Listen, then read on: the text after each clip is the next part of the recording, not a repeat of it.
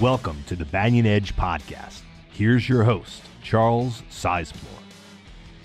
Hi, I'd like to welcome you to the inaugural edition of the Banyan Edge podcast. Before we get started, so as to avoid getting sued, fired, or perhaps tracked down by law enforcement, let me go through a few quick disclaimers. First, nothing we say should be interpreted as specific investment advice. We all have our opinions on the market. We like to give our analysis here. You should view this as a starting point for further research on your part. Secondly, remember, we are all active traders, so any security we mention, at the time we mention it, we may be bullish on it, we may be bearish on it, we may own it, we may not. By the time you see this recording, it may have changed. You know, markets move quickly. We may have exited that position by then. So always just keep that in mind. We are active investors, active traders, and things do move quickly. And then finally, we may discuss taxes on the show because taxes are actually a really big driver of your overall real investment return over time. Keep in mind, we are not CPAs. We are not tax attorneys. We give our opinions on tax-related topics because it's relevant to our investing. But before you act on it, you should talk to your own CPA or your own tax attorney. So with all that said, let's get started. So 2022 has been a year that not much has worked. This has been a very awkward year to be investing. A lot of people have been disappointed because diversification really did not work as advertised. But there are clearly some exceptions there. Before we get into that, though, I do want to introduce the rest of my cast and crew here. Joining us will be actually someone that I have worked with for the better part of a decade now. Adam O'Dell, who is the editor of Green Zone Fortunes, 10x Stocks, Max Profit Alert, and Wednesday Windfalls. Also joining us is Ian King, the founder of Strategic Fortunes, New Era Fortunes, and Next Wave Crypto Fortunes. A lot of fortunes going on there. Charles Mizrahi, who, apart from having an excellent first name, is the founder of Alpha Investor, 8 Figure Fortunes, and Microcap Fortunes. And Michael Carr, founder of Precision Profits and One Trade. And finally, Amber Lancaster, director of investment research at Banyan Hill and a regular contributor to the Banyan Edge. So getting into it, Adam, I'm going to start with you. So as I started, this has been a year in which not a lot has worked, but energy is a very clear exception there. Energy has been one of the few just kind of, it's been a grand slam if you played it right. I know you have some thoughts on this. I know you are very acutely aware that we may have a potential crisis in energy and there may be some opportunities there. What can you tell us? Sure. Well, there's certainly a longer term story here, but if you just start with the near term, I developed a relative strength sector rotation strategy around 2011. And a lot of folks were worried we're going to get kind of a rollover after the short bull market recovery in 2009. And my thought was that, you know, you want to be on the long side because that's where the Fed is pumping liquidity into the system. But if you can basically ride sector trends from 2 to 3 months at a time and figure out where money is rotating in and out of certain sectors, you can do well over the entire bull market as well as when a bear market comes. So really, that's something I've been doing for over 10 years now. And I really saw that come to roost in early part of this year and later part of last year as well with the energy sector. The energy sector is the only of the 11 U.S. sectors that is up year to date. It's up over 50%. And if you had caught some of that short to medium term momentum, you could have done very well this year. No, for sure. And it's funny, energy of every sector there is. Just 2 years ago, you could not give energy away. You literally, you had to pay someone to take it away. Prices actually went negative, which was a theoretical impossibility, yet it happened. So the turnaround there has really been quite stunning. Charles, I know you're never one to hide your opinions. You have some thoughts on energy as well. Yeah, so I definitely agree with Adam on this. He's spot on, but for different reasons. I believe energy is going to be moving higher. I don't believe it's inevitable. And I'm looking not over the next, couple of months or a couple of weeks, but this is going to be a huge trend over the next 5 to 10 years. And really it's the logic of it all. And keep in mind, before I tell you anything, I bought one Tesla vehicle, Model 3, about 2 years ago, and I just got another one. So I totally get the renewable side of the story, and that's what drove me to tell you that fossil fuel is going to be a huge, huge, huge trend. Right now, only 4% of cars in the United States are electric vehicles. 96% are gas-powered vehicles. That means 280 million autos. Now, here's the thing. And the more I researched this, the more I spoke to physicists on this matter, to get one EV battery, one battery to fuel this, how do you get that stuff? You have to mine huge amounts of dirt. So mining is a tremendous user of fossil fuel. You have to extract close to 500,000 pounds of dirt to get 25 pounds of lithium, 30 pounds of cobalt, nickel, graphite, copper, steel, aluminum, plastic. So the single largest source of all of these materials happens to be China. So the U.S. depends on imports for 100% of these 17 critical materials. So I just looked into renewables and I said, my gosh, to get this kind of so-called clean energy, you have to spend a lot of fossil fuel in order to get that. And by the way, you know, I started looking and I said, when I plug my car, my charger into the wall, where am I getting that electricity from? Fairy dust? It doesn't run on fairy dust, does it? Yeah. Like this, someone has to produce the energy that is generated to actually charge that lithium battery. Yeah, that's via coal. That's via coal and natural gas. So yeah. I don't know about most of you guys, but I know most of our subscribers grew up in the 1970s. And I want to tell you, gas lines were just horrific. In 1973, 74, the Arab-Israeli boycott where they stopped shipping us oil because we sided with an ally. 1979, the Shah of Iran fell. Iran stopped sending us oil. And we were dependent on OPEC. Now it seems this administration, they're replacing our dependency on OPEC for China, for minerals to make EVs. And the point is, and it's not just China as well. The biggest producer of lithium in the world is Chile, and you know, Chile's a friendly country, but it's still one country. There's a lot of risk when you have a lot of concentration like that in a single country. Yeah, and the point is, bottom line, you know, we're just up against physics. We can't make enough batteries for EVs, no matter how much Washington, the renewable energy, imagine how many billions of dollars they throw at this. And legislate gas-powered cars out of existence. That's not happening. It's like the government's mandating that we eat. Everyone have ice cream cones, but there aren't enough cows to make the milk. And that's where we're facing this. That's just not enough copper and cobalt and lithium to make these batteries. So to me, the way I see this, and where I've been researching this for the past 6 months, is that we're decades away from EVs proliferating and even doing anything in terms of denting our carbon fuel, oil, and gas usage. Demand's going to continue to increase. And the Biden administration has declared war on fossil fuel. This is, you don't have to know anything about my politics. This is just fact. And the simple economics is this. You limit supply by telling oil companies they can't drill, they have to be clean, banks can't lend them. Increase demand. What the heck do you expect to have happen, right? This is economics 101. You limit supply, you increase demand, you have higher prices. So I don't know how high oil is going to go, but the trajectory is going to be much, much higher because renewable energy just isn't there at this time and won't be for the foreseeable future.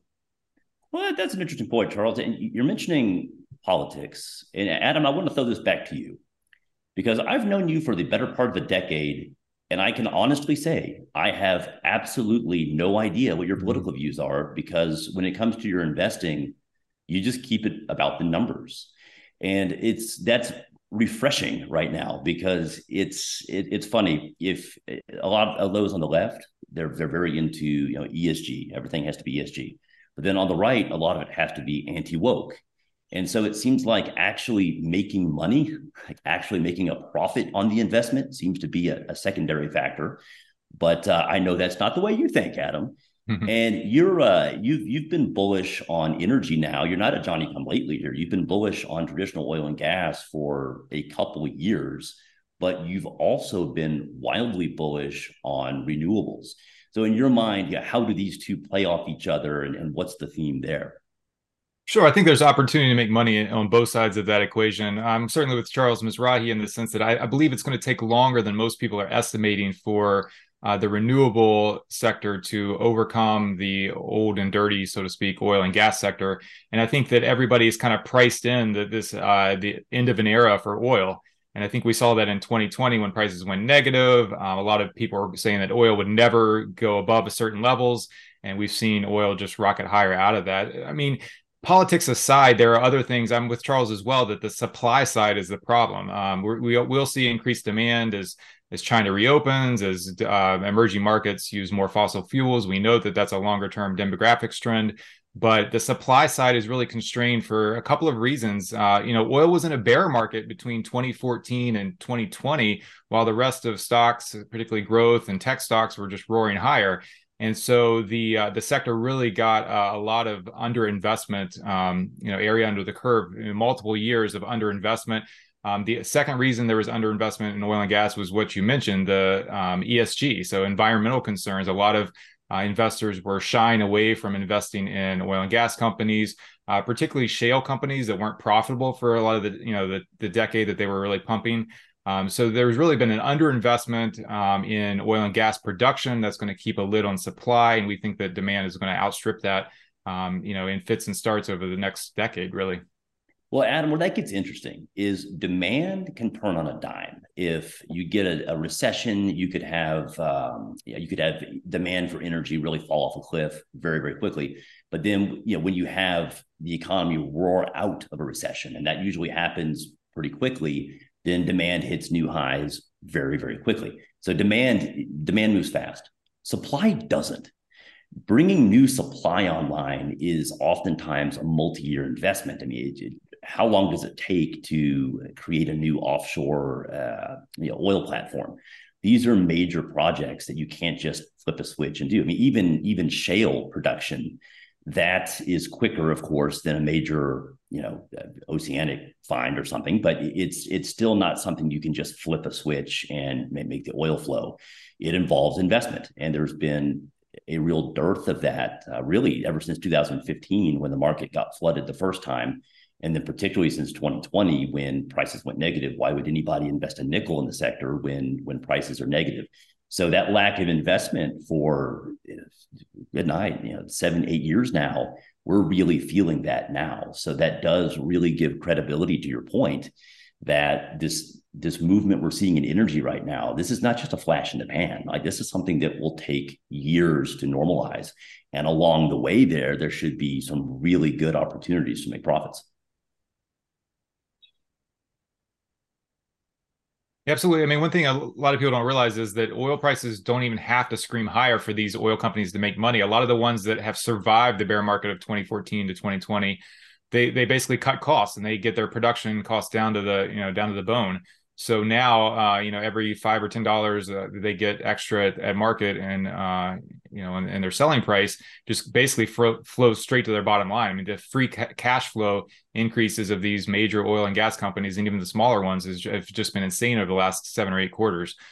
So we don't even need oil prices to continue screaming higher at the rate they did in 2021 and 2022 for these oil majors to continue to make record free cash flows. And ultimately, I think this is a multi-year, maybe even a multi-decade trend, upwards of 10 years. So I'm with Charles on the long view of that.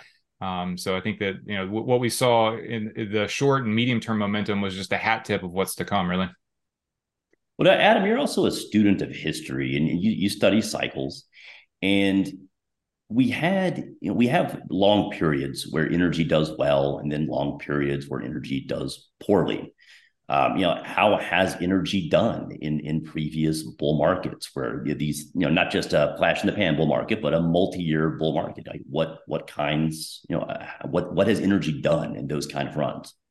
Sure. I mean, one thing is you see energy not completely syncing with the regular bull and bear markets in the stock market. So commodities tend to peak later than equities. But I mean, Charles mentioned in the early 70s, the oil embargo. So, oil was down below $4 a barrel in the early 70s and a, 10-fold increase to $40 a barrel by 1980. So you're right that oil goes through multi-decade periods, 10, 15, 20, 25 years where it goes nothing but sideways. And then it goes through, 3 to 5 year periods where it just roars higher and makes new highs and catches everyone off guard. So really, that's what I'm looking to happen over the next 3 to 5 years plus. Yeah, well, it's a lot of the investment themes of the last several years seem to have really run their course. This seems like the next theme. This seems like the next major investment theme. Now, Charles, returning to you, I think you had some other thoughts on energy. Well, you know, the point is that the science isn't there. You know, we all of this is bumping up against physics. People think you make wind farms or solar farms. You create a solar farm, for example. Remember, the sun and the wind are intermittent. And, you know, their only capacity is about 30% of the time. What do you do the other 70% of the time? And then let's assume, you know, you get all of this amazing amounts of energy, you know, from sunlight or from wind turbines. Where do you store it? There aren't batteries big enough. And then you get these make-believe, these big batteries from fairy dust that we're going to be building that are going to store this energy. Then you need transmission lines to bring them into people's homes. So this whole thing of renewable energy, it's like what I was reading the other day is the reverse Robin Hood. It's going to affect mostly the poor and lower middle class because food and energy are the biggest components of their budget. And we're giving subsidies to guys like me to buy electric vehicles and to put solar panels on my roof. I never did. A guy came by to sell me on solar panels, and I said, I'm in New York. How much sunlight do we actually have during the day? He goes, don't worry about it. I'll make you $10,000. You know, I almost did it in Texas, and my homeowners association wouldn't let me do it. I mean, it's hot in Texas. The sun is always shining, and I was actually looking forward to the tax break. Yeah, but big deal. Even if, yeah, it's ridiculous. It's absolutely ridiculous. So, you know, we're spending a lot of energy and a lot of resources to make this energy, which isn't even as efficient. So, you know, we're really backed into a corner here, and which is great for fossil fuels. I can't see buying how anyone's going to go wrong over the long term buying fossil fuels simply because the trend is there. It's like I said, I don't believe it's inevitable. We drink up about 19 million barrels of oil a day, and EVs and all of these things, even if they magically appear tomorrow, are not going to decrease that by much. In fact, there's an interesting stat for you. In the past 20 years, we have spent tens and hundreds of billions of dollars, yet global usage of renewable energies is only 3%. 97% is still fossil fuel. So as much as we like to wish this and dream it, you know, look, if you told me, you know, who's not going to be for renewable energy? You know, you said, who's for apple pies? I'm for apple pies. Great. But let's be real about this. There isn't enough material. We have to spend enormous amounts of money and huge, huge, huge carbon footprints. How do you dig out 500,000 pounds of dirt? You know, there are kids in the Congo picking through rocks to get you lithium. You know, I was thinking about that the other day. I'm plugging into my electric Tesla charger to get fuel based on coal and natural gas to charge a lithium battery, which some kid in the undeveloped world is picking through, working 20 hours a day. How does this make sense? And the answer is don't underestimate, though. Don't underestimate the power of profit to make a lot of these things that seem impossible. Hey, Charles, you can take all the profit in the world. The amount we're bumping up against physics. We can't make the sunshine anymore. They said the same thing about traditional. Remember peak oil? All the talk about peak oil a decade ago, and then the fracking boom happened. So I hear you. I'll tell you what, Charles. I'll take the other side of any bet you want and tell you that in about 10 more years, maybe we'll go up to 4% renewables. Because every physicist I've spoken to about 3 or 4 for the past 6 months and done extensive research on this because I'm not a physicist. And I asked them, how could you build these things? And one guy actually told me, goes, there is not enough copper in the world. And for those of you who are engineers out there, know that there's no replacement for copper. You can't substitute copper. There is not enough copper in the world to mine to store the amount of energy that we need on a daily basis. So there I suppose you could replace copper with aluminum, but if you've ever lived in a house that had aluminum wiring, you know that's a really bad idea. But doesn't do it for batteries. Well, Charles, let me know when you make these jokes, man, because I just didn't pick that one up, and I know you're a funny guy. Now let's have a gentleman's agreement here. We can take the over/under on what percentage of global energy is renewable, and the loser buys the winner a beer. We'll save that for another show. All right, energy, big opportunities there. Energy is actually tied very closely to inflation. because energy is obviously a big part of, well, it's a big part of your budget, of course, as an individual consumer, but it's also a big component part. So every store that has to stock their inventory, they have a large energy bill in, you know, the transportation of getting the inventory to the store. They have to keep the lights on. There's energy is a big cost that eventually flows through to prices. So inflation has really been the biggest theme of 2022, more than anything else. Everything kind of circles back to inflation. Why? Because inflation is what's forcing the Fed to aggressively raise rates at the fastest clip they have done in over 40 years. The last time the Fed was this aggressive, I was out of diapers, but I was still a wee little lad. I mean, that's how long it's been since the Fed has been this aggressive. And why? So the Fed is fighting inflation, and that causes them to raise interest rates, which then, of course, flows through to everything else. Everything is ultimately priced based on interest rates. That's why, as rates have risen this year, you've had stocks collapse, you've had bonds collapse, you've had real estate hasn't collapsed, but it's been rocky. So sort of as goes inflation, so goes the rest. Amber, we haven't heard from you yet. Like, what's your macro view here? Where do you see all of this going? Sure. Well, we are in a rising inflation environment, and I can tell you that heads of businesses are preparing for a downturn in 2023, which is prudent. And actually, checking Bloomberg economics model, it actually indicates that a recession is inevitable going into 2023 as the full effect of all these Fed rate hikes actually take hold in the economy. So C-suite executives, they have to prepare for an extended period of higher interest rates. We can just call it a new era of higher for longer interest rates, as well as cost for capital, Charles. So what is helping the U.S. economy? I'm always an optimist. I'm always in a realist looking to the economy. But right now, we can tell you that individual households still have excess savings to the tune of $1.3 trillion. Even though it's on a decline, it's still there. That savings buffer is there, as well as Social Security recipients will receive an 8.7% increase in their monthly payments for 2023. So these little nuances actually could help explain why December's preliminary University of Michigan consumer sentiment number released this past Friday, which actually rose to 59.1 versus 56.8 prior reading, actually showed resilience in consumer optimism. So for next year, I think we can expect to see the supply chain issues steadily ease as businesses flush with inventory actually discount their items. And this will lead to a disinflationary environment, at least through the first half of 2023. We could expect that. Well, now that's a contrarian view, because right now, all you hear about in the news is inflation. You're saying we're going to have pretty significant disinflation. I think that puts you really kind of in the contrarian camp here.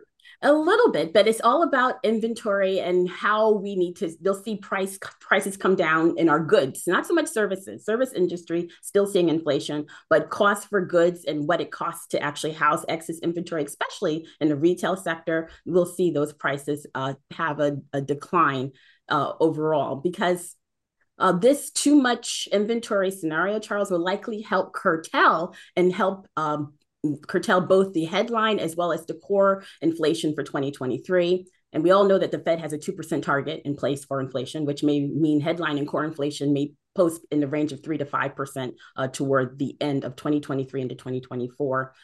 But in all, many marketers want the Fed to pivot, including me. We wanted to pivot on rate hikes, to take a step back, slow it down a little bit, which they'll do this week, hopefully on Wednesday. But Chairman Powell has been nearly unwavering. Just maybe turn the electricity down on the electroshock therapy they're giving us. Just make it a little less painful. It's a little less painful, but we know that Chairman Powell is nearly unwavering in his stance on where the Fed is headed with rate hikes. They're going to continue until he sees that inflation is tamed. And I have to add, Charles, one of those key indicators that may help stem rate hikes and is the definitive evidence of a cooling labor market, which we're not really, we've seen little bits of that, but it's still a red hot labor market.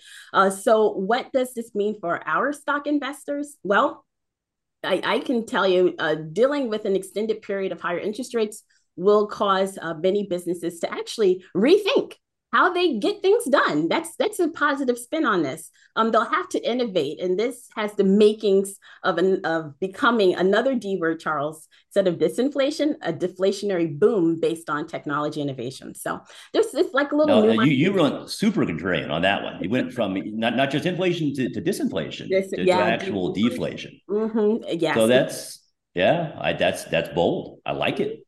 You're welcome. Thank you. One other question I would ask is, okay, so you have these disinflationary forces at work, but price is falling, but some of these input costs for companies, that doesn't turn on a dime. It's going to take a while for that to flow through. Right. So what do you see profits looking like over the next several quarters? Does that mean profits get squeezed a bit, or does this all happen much quicker than I'm thinking? Well, we will see some squeezing in earnings going forward. I think we'll see some revenues increase, but we'll see squeezing in earnings, and that will affect profits. But that's why I'm thinking when your back's against the wall and you're running a business, you want to find the best way to increase your profits, profit margins, cut costs. And that's where that innovation type concept comes into place. And I know we'll be maybe talking about this later, but there are certain— Get lean and mean, huh? Yeah, get lean and mean and invest in tech and certain like robotic automation type things that can get the job done at a cheaper cost. Because, hey, you have to stay in business and live through this unprecedented time that we're living in. I mean, I don't think there's a way we can compare what we've gone through with this pandemic and living through right now. I mean, everyone's trying to predict. It's very hard to predict what's going to happen, but we can see what people need to do to survive going forward, especially heads of business. Now, Amber, you bring up a really good point, and I want to bring in Ian. Mm-hmm. Because he's written extensively lately about deglobalization, mm-hmm. the scaling back of globalization, and that it's happening. Like it's been happening for a while, due in part to political tensions, due in part to rising costs in China, and then the pandemic happened a few years ago, and it pretty much blew up the globalization model. When you have long supply chains spanning the globe, that sounded great when you could actually get stuff from country to country. When everything shut down for a while, that really did not seem like such a good idea. And we're still sort of paying the price for that. So the only way you can deal with deglobalization is massive investments in technology and robotics, automation, et cetera. And Ian, I know you have some thoughts on that. Yeah, I think we're going to see another industrial revolution here in the United States, driven in part by automation. I mean, if you look at Amazon warehouses, is a great example of doing more with less, which is what technology allows us to do. It's just a couple engineers and mostly robots running around the floor. And that is a microcosm of, a larger supply chain problem that we're looking to solve. You can see in Amazon warehouses. But, I agree with Amber in the sense that I think that people are focusing on inflation right now, but really the focus should be on what people aren't thinking about. And to me, that's deflation. And a lot of this is driven by the fact that we're still in the golden age of central banking, and they're the only game in town. So, the majority opinion is that central bankers are smarter than us and they're nuclear engineers because they use words like marginal propensity to consume. And, Greenspan kind of invented like Fed speak and use all these like very esoteric terms that made us think that he was the smartest guy, when in reality, I have a master's degree in finance, and I've never understood half of what Greenspan said. It was intentionally opaque. Right. But I mean, the fatal flaw there is that like you might be a rational person, and we all might be rational people, but most investors and people are very irrational. And to try to think that you can contribute or attribute any behavior to like a model is impossible. And to that extent, the Fed, which we believe is nuclear scientists, they're more like degenerate traders just trading like GameStop stock, like they're like the guy at the hotel that like wakes up and goes in the shower and like cannot get the hot and cold temperature right. Right. They overshoot one way and you're like scalding yourself in the shower. And then you're like freezing cold in this new hotel room. That's basically what the Fed is like. And I think that, they overshot to the downside, obviously, with COVID and all the monetary stimulus that came out, redoing QE again, as well as all the other fiscal stimulus that came from the Trump and the Biden administration. And now I think that they're going to overshoot it on the rate increases side. Right now, the market expects a terminal rate at 5% by the end of the year, but the 10-year is telling you that no, you know, we're going to be like 3.5% inflation and growth for the next 10 years, which is the most inverted that the Treasury yield curve has ever been in history, from what I can see. Certainly the most inverted it's been in 40 years. Right. And I started in the bond market at Solomon Brothers. And one thing I learned the first day is that the bond market dictates everything in this world. And, you know, the bond market is telling us right now, we're probably going to recession. We're probably looking at, you know, years of very slow growth right now because the Fed is being too aggressive on raising rates. And I think that there are also some signs in the stock market, too, that investors starting to believe that we're have a recession, not inflationary environment. Number one was last week, the PPI came out and it was hotter than expected or in line. Usually you see the stock market sell off and interest rates, especially in the long end of the curve, would go higher. They actually went down. And so that is telling me that the market is more concerned about a recession right now next year than it is about inflation. You know, second to that, outside of it is this week, obviously, we have the CPI and we also have the FOMC meeting. I think that the market in terms of, like, if you look at the structure of the equity market, you've got consumer staples that are and utilities that are trading at a higher price earnings valuation than the average, which means that people are hiding in defensive stocks because they believe a recession is coming. And that's usually a sign that things are probably going to go the other way in the next year when people are hiding in these defensive stocks. And then the other thing is that institutions have the most amount of cash they've had on their books since, I think, 2009. I think it's like 6% cash on their balance sheets rather than having equities or bonds, which means that they've pulled back from the market as well. No, they have been completely absent from the game all year. There's been very little institutional buying for the entirety of 2022. It's one of the longest kind of stretches I've ever seen of a lack of institutional buying. Well, what we've seen so far too, from, you know, investor perspective, is we're in what's kind of a rolling bear market. They've ever seen that meme of like the Grim Reaper going in like one door, coming out with blood, and then he goes to the next door, and then there's like the last door that he's going to. This is what it's been. It's been growth, you know, and crypto, large cap tech started getting hit earlier this year. In a bear market, nobody is safe, right? So like at the end of this, every sector will have a significant pullback. It's just a matter of time for this to just roll through everything. That's like one domino at a time, so to speak. Yeah, it's like, you know, you go... You leave one sector and try to go into another one, and then the bear market comes and finds you there and outs you. So I think that my view is that when the market comes around to assuming we're going to have a recession next year, I think we're going to have a drop in the first half of next year. But I do think that the names that have been hit the hardest in 2022 will actually outperform the ones that have done the best in 2022. Yeah, well, everyone that was going to sell some of these tech stocks has likely already sold them, and there's nobody left to sell them, so to speak. So there is that aspect. That actually reminds me, Mike Carr, you're a momentum guy. You know, like what are you seeing right now? Like we're talking about kind of what that next domino likely to fall is. What's working? I think what we need to focus on is the long term here looks really challenging. And Ian hit on it with deglobalization. I'm in Arizona now. Phoenix just got the Taiwan semiconductor factories. We will never know what they spent for that. We know that Foxconn got $3 billion from Wisconsin. Arizona doesn't announce it. The state secret. We know, what's that? It's a state secret. It is here. We know the city gave them $200 million. The average return on investment on these projects is about 5%, so 20-year payback. As recession hits, they're going to outbid each other. The paybacks are going to become even longer, and this is just going to prolong the economic crisis that we face in the years ahead.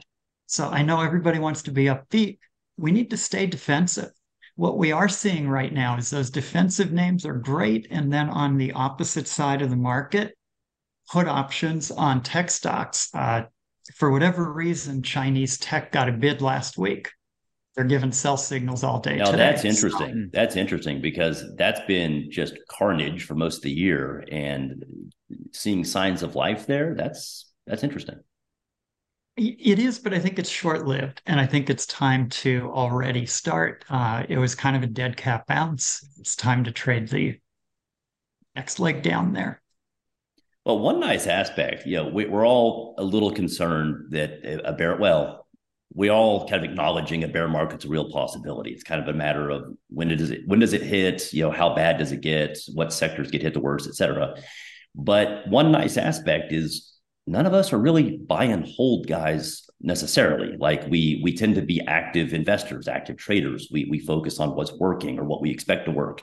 So I do like that aspect. Yeah, the people that will get hurt over the next year are likely those that have static portfolios. They have their 401k with an S&P 500 fund or whatnot in it, and they're not choosing the right sectors, or they're not being nimble and trading in and out of it. So I think that aspect's interesting. You know, what do you like right now? We've discussed kind of what you don't like, but what do you like right now, Mike? Right now, it is those consumer staples that seem to be outperforming. Energy, of course. Energy is interesting because the downside for oil is about $72 a barrel, not much below the recent price. And we know that because the administration announced they're going to buy 180 million barrels at $72.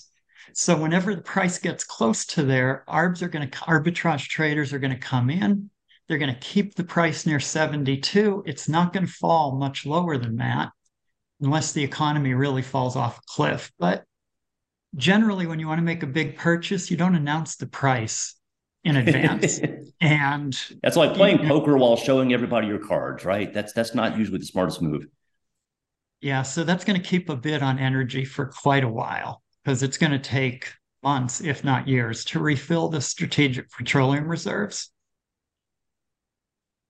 Well, that's interesting. It's just one more kind of bullish, arrow in that quiver. Yeah, exactly.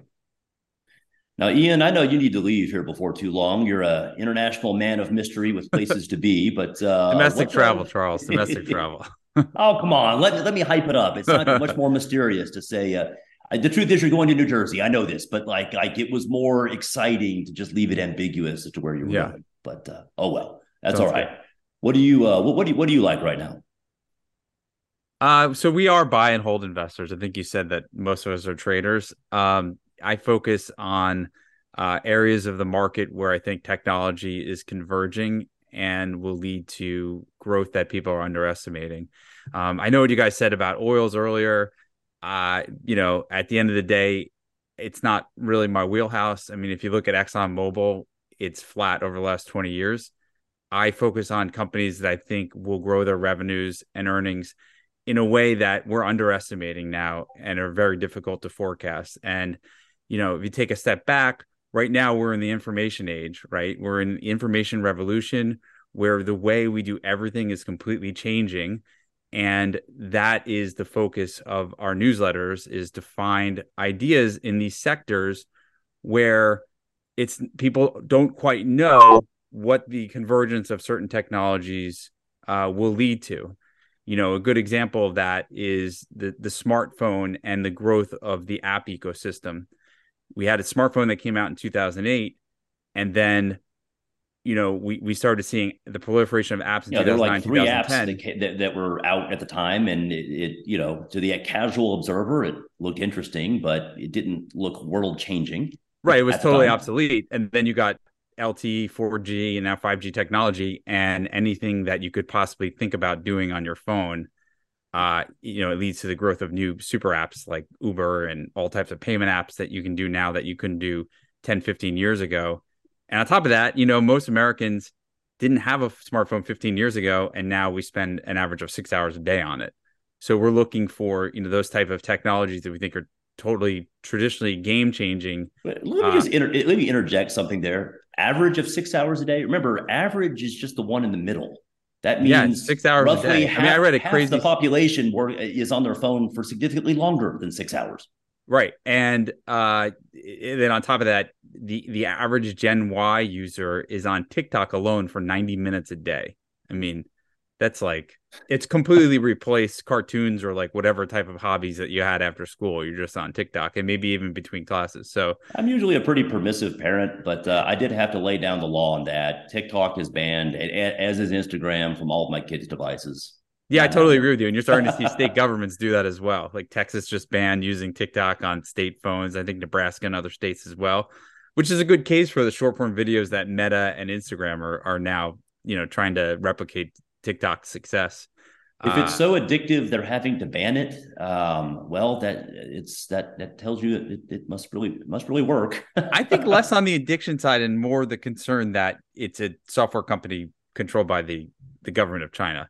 And, you know, we don't want to have these Chinese propagandists owning all of our children's data and being able to basically flip a switch and change their attitudes towards the CCP. So I think that and there are definitely bigger things than just the science fiction movie a few years ago, just a couple years ago. That would have been a fantastic science fiction movie. And now that's a real thing.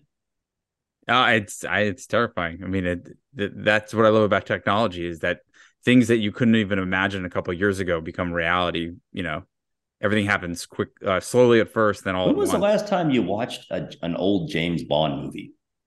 Remember how cool the James Bond gadgets were? They're all I mean, the stuff we have now, they're all obsolete completely. Basically, the coolest thing that Q would have thought up in his lab in any James Bond movie from the 60s, 70s, 80s, 90s, or even early 2000s, you can do it on your iPhone. Mm-hmm. And better. Yeah. No, I completely agree with you.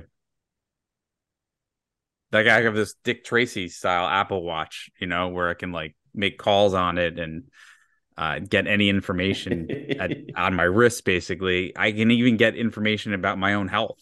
You know, how many hours I slept last night, how much exercise I got today, which right now is minimal, but maybe that'll increase later as I'm walking through the airport. So on that note, thank you for having me, guys. Enjoy the rest of your week. It was a pleasure, and I'll talk to you next week. Yes, sir. Thank you. Bye-bye. All right. Carrying that banner. Adam, I haven't heard from you in a while. You've been conspicuously quiet. What's on your mind about all this? Well, another... one of our approaches at Green Zone Fortunes, which is our flagship newsletter, is to look for well-rounded companies. So I started off as a sector strategist, you know, looking for sector rotation, but we know that there are core drivers of stock returns. Those include momentum, value, growth, quality, size, and volatility. And you see a rotation not only among the sectors that are working, but also those factors. So obviously during the tail end of bull markets, you see momentum and growth really kick into high gear. Those are the factors that outpace, you know, value and quality. But I think we're going to see a rotation. We're already seeing a rotation to value for sure. I mean, the value premium did, gangbusters coming out of the dot-com bust. You also see small caps do well. So that's kind of, I'm looking for pockets of, you know, smaller companies that are trading at deep discounts. In fact, you can find a lot of those in the energy sector. So you can kind of do a double dip play on a sector and a factor play. So those are some of the things that we offer subscribers at Green Zone. And if you look at the 12 to 14 positions we have open right now, they're all across the sector. Some of them are value plays, some of them are more growth plays, but we're really looking for well-rounded companies. So there's no one size fits all answer. And the thing is to be able to adapt as, 2023 may be a lot different than 2022. And you can't always try to fight the last war. You know, Adam, you mentioned the word adapt. That's actually one of the things I always liked about Green Zone Fortunes and about the model that underpins it. Because you factor momentum into that equation, you're always changing the mix. Like you never get sort of pigeonholed or boxed into a particular investment style. You are forced to move with the market. Whatever is working at that time, your portfolio sort of naturally pivots into that. And you're not necessarily having to, use your crystal ball to look. I mean, the data drives that. And I really like that aspect. I think it's interesting. The same model would have had you pretty heavy in tech and things like that a couple of years ago. It's now pushing us into things like energy and more gritty industrial stuff. So I think that's a really nice aspect. Yeah, it's interesting to see the rotations play out in real time. I mean, a lot of people discounted industrial stocks and material stocks, and certainly the energy sector.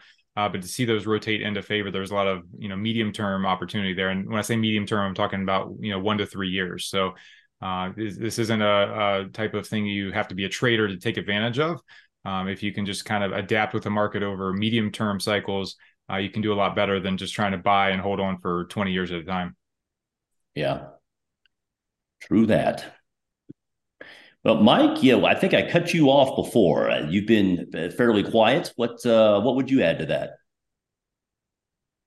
I think you just have to follow the market. I think the idea that, we can just stick with one sector forever from now on is gone. Technology is changing, but technology in a broader sense. We didn't know we'd have all these things 20 years ago. We don't know what we'll have 20 years from now. So we need to just watch and adapt as the market does. Momentum is the best way to figure out what other people are buying. And that's the key to success. If you're the smartest guy in the room and you own the best stock and no one else agrees with you, you don't make any money. Using momentum, other people already agree with you. So you have a chance to make money quickly. Now, momentum investing is the what I call the no ego investing model. You don't worry about being right. You worry about making money. And that's what makes it interesting. It's a very mechanical, unemotional way to approach the market.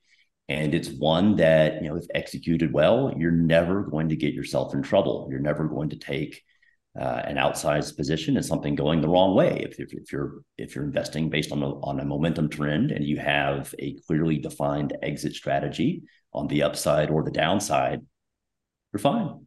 You're not going to get yourself in trouble. And I think that's the key. A momentum investor knows when they're going to sell even before they buy. So you have your exit all planned out before you even place your initial trade. And that keeps you out of disasters. That's really, if you think about it, that's really true of any successful investment strategy. Where most people screw up, and it doesn't matter what your style is. If you're a momentum guy, if you're a value guy, if you're a growth at a reasonable price guy, if you're a Warren Buffett disciple, whatever you style yourself as, you can buy well. You can buy something at the right price that has momentum, whatever. You can buy right, but you're still not going to make money unless you also sell right. You need to know under what conditions you sell. Do you hit a price target on the upside, or do you hit a stop loss? And at what point do you pull the ripcord and get out? That's how you minimize losses and maximize profits. So I think that's really an important element, is just the exit strategy. Yeah, exactly. Charles, you've been quiet for a while, and I know you're always eager to express an opinion. What do you think? About what? About life. What do you? You're more of a fundamentalist. You're more of a roll up your sleeves and dig through the financial statements. What potential bombs do you see out there? I know a lot of the bombs you've identified in the past have already exploded. You are no fan of some of the kind of the glitzy tech models of the last couple of years. What do you like right now? You mentioned energy. What else? Well, I'm a bottom up guy. I've been doing this for close to 40 years, and I started on the floor of the New York Futures Exchange, and I traded momentum. And then I started seeing other people and speaking to some brilliant money managers, and saw how relaxed and calm they were. And I said, "What are you guys doing?" They said, "Well, basically, we buy quality businesses at when they trade at bargain prices, and then sit on our ass." So I said, "That's a great way to make a living," and that's basically what I do. Is momentum is you have to try to speculate on what the next person is doing. That's a game I don't play. I can't play it. I don't know anything about what the next person is doing. But Charles, specifically, when do you sell though? Like when do you know a trade is running its course? The sell time basically is when the thesis is no longer there. And the reason I bought, Joe's hardware store is because they're going to build a subway line near it. And if they don't build a subway line near it, it's not a good business anymore. So one is the Charles, but this is good stuff. Your exit strategy is more event focused than price target focused. And how do you manage that? Do you write that down? Do you put that in your thesis? If X happens, I'm out. I mean, like what does that look like? Like in the wild? No, very simple. Look, if you buy a quality business, right? You buy a business like Coca-Cola, or we have three that we just. We just added in the last couple of months into Alpha Investor. And these businesses are just, my gosh, I'd love to hold these forever. One of them is is a business with a market share that's 5 times greater than the nearest competitor, has 20 million customers, generates $1 billion of free cash flow. They're buying back shares and Mr. Market is selling it at a dirt cheap price. So why would I sell this? Well, if the valuation becomes so high, if I'm now, you know, I'm buying $1 bill now, it's trading at 30 cents. The market sees this as a huge, it only sees it as a 30-cent value. And we see it as much greater. So, you know, think about 75% of all trading is done by machines all day, you know, trying to algorithms playing back and forth at each other. You know the price of everything and the value of nothing. And what we do is look for those mispricings. And when they're out there, you know, we have an opportunity to pick up great businesses that are tremendous compounders and just sit back and let the business make money for us. So I think it's fair to assume that you are in no way afraid of a bear market. You view a bear market as a fantastic opportunity. You know, I shop at Costco. So when you tell me that all of a sudden Costco doesn't have things, you know, at cheap prices, would I still be going there? The answer is absolutely not. I'm paying a fee each year to go to the privilege of buying things at cheap prices. Why in the stock market is the only place in the world where people see cheap prices, they run for the hills? Doesn't make any sense. And I think the reason is because most people don't have the idea of what the value of the underlying business is, because every business, every stock that's being traded is attached to a business. A stock is nothing more than a piece of a business. If you could value how much that business is and compare it to what the stock price is, that's your opportunity. If the stock price is trading at a great discount to the valuation of the business, you buy. If the stock price is trading at an enormous valuation to the underlying worth of the business, you sell. Carvana, for example, I had a price target of Carvana at 0. The thing went up 400%. The thing was worth nothing to me. It didn't produce profits. I really feel like I missed the boat on that one because I had a used car to sell, and silly me, I actually tried to sell it in the private market. I could have sold it to Carvana and made more money. Obviously, the economics make no sense, which is why Carvana is a 0. But, well, yeah, but a lot of people didn't think because they were trading it based on the price movement and what the other guy was doing. But eventually, and it was a sexy story. Like they got seduced by the story. And I don't get seduced by those things because at the end of the day, a stock follows the fundamentals of the business, not the other way around. Over the short term, Ben Graham said the stock market is a voting machine. It rises and falls based on popularity. But over the long term, it's a weighing machine.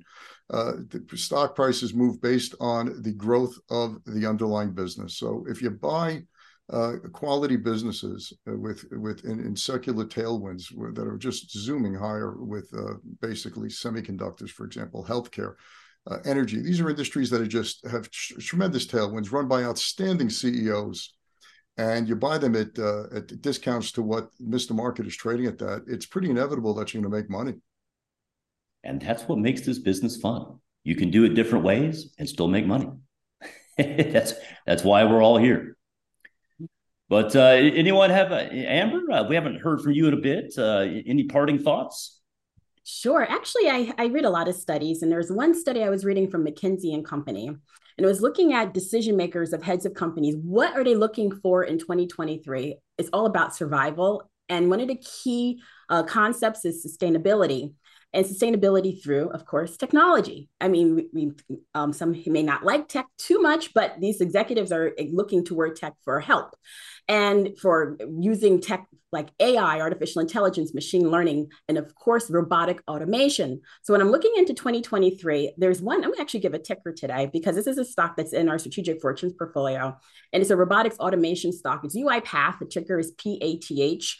Though its share price is down about 30% year to date, UiPath's promise of helping companies to modernize their daily mundane tasks and time-consuming human tasks that we go through with certain companies, they're getting rid of this through the implementation of robotic process automation software, which is amazingly smart software that can think like a human in a way and do tasks that will free up time for its human counterparts to take care of.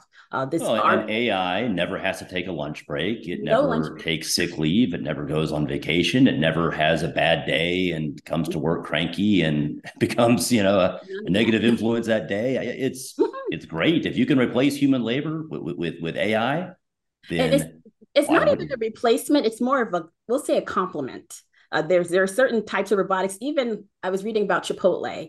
They, as an aside, they are looking to use robots to help make. I want to get this right. Please forgive me if I get it wrong. But it was their tortilla chips. I saw the same headline. Mm-hmm. That was fantastic. And I have been known to frequent Chipotle, so I'm very picky about my tortilla chips. And I'm actually really looking forward to trying the machine-made ones because I want to know, are they getting this right? Of course. And the other company, White Castle. I'm from New Jersey, just like Ian. So we know our White Castle burgers and chicken sandwiches. And they have Flippy. I will take my Texas Whataburger against your White Castle any day of the week. But I'm sorry, I continue. Oh, that's okay. They came up with Flippy, and then there's Flippy 2, which is like the new version of this Flippy robot, which is actually rivals how a human cook can make a French fry or what have you. And White Castle started with a trial run, and now they've put in more orders for this type of robot. So I'm just thinking, going forward, there's still opportunities to be made. There are companies that feed the intelligence of these type of robotic automations, and UiPath is one of them. And I was actually checking out the earnings projections for UiPath, and it's set to actually soar from a loss of $1.16 per share for fiscal year 2022 to about 38 cents per share going out to 2026. It's going to rise steadily from there. And also their yearly revenue is projected to double between now and then. So there are opportunities to be made, especially when you're looking for a company that is flush with cash, innovation, and has a good projection for earnings and revenue going forward. Well, the problem is obvious. You know, we don't have enough labor, and we're not getting enough productivity out of the labor we have. Right. And so those companies that have a solution to that problem, those are companies we should at least look at. You know, that's it makes all the sense in the world. Mm-hmm. I concur. And Adam, I'm going to let you take the. I'm going to let you wrap it up. Any last minute comments you'd like to make, Adam? I just think that if 2022 wasn't the wake-up call, everybody talks about diversification and the 60-40 portfolio being stocks and bonds. The bond portion is supposed to be less volatile and also lowly or negatively correlated with stocks, and that's supposed to provide the diversification for long-term investors. And 2022 was the worst year in over 50 years for those two asset classes because they both went down. Bonds are actually even more volatile. So really, if that's not a wake-up call to get true diversification in your portfolio, meaning not just different sectors of the stock market, but different drivers of stock returns. You know, start reading about the value premium, start reading about the size premium, start reading about the quality premium. You know, at our Money Markets website, we offer a stock rating system that looks at those 6 factors for free. You can type in a ticker symbol and see what the rating of that stock is. And that's really how we're trying to achieve true diversification rather than just, you know, going all in on a S&P 500 fund and hoping that bonds, you know, feather those out. So really looking at for diversification, I think after this year is super important. I like that. True diversification. Yeah, a lot of people think they have 2 growth funds, that's diversification, or they have 2 energy stocks, that's diversification. That's not diversification. Diversification is having multiple assets or strategies that don't move together. And that's actually one of the best aspects of Banyan Edge. We have each of us has a very different perspective. We all come to the market with very different independent ideas, and we all complement each other very well. So on that note, Charles, I'm glad you got my alley-oop there. You slam dunked it. So I set you up for that one. Good. That's right. We all have a different approach to the market, but we can all make money. Alley-oops, I did have a rather embarrassing moment the other day. I was walking with my son at his school, and we saw a basketball hoop, and I just sort of needled him in the ribs. I'm like, hey, think I can jump up and hang on the rim? He's like, do it, Dad. And so I'm thinking, oof, I've done this in a while. Let's hope I don't break something. And, you know, kind of squat down, jump up, and I miss. And I thought we were alone, but... another dad walked up and said, hey, bro, you missed it by about 3 inches. We call those rival dads. Did you make him do it? No, I was humiliated and just went and sat in the corner. So that was the end of that. So back to the gym for me. My MBA dreams if this whole financial podcast thing doesn't work out, I don't think MBA basketball is a suitable backup career, unfortunately. Mm. But on that note, this is where we would normally have the Q&A section, but this is our first edition, so we actually don't have any questions to answer. But if you liked what you heard, you want to give any comments, you want to have any questions for the next one, you can reach us at banyanedge@banyanhill.com. Again, that's banyanedge@banyanhill.com. So we will be back next week. Same cast, same crew here. Until then, safe trading.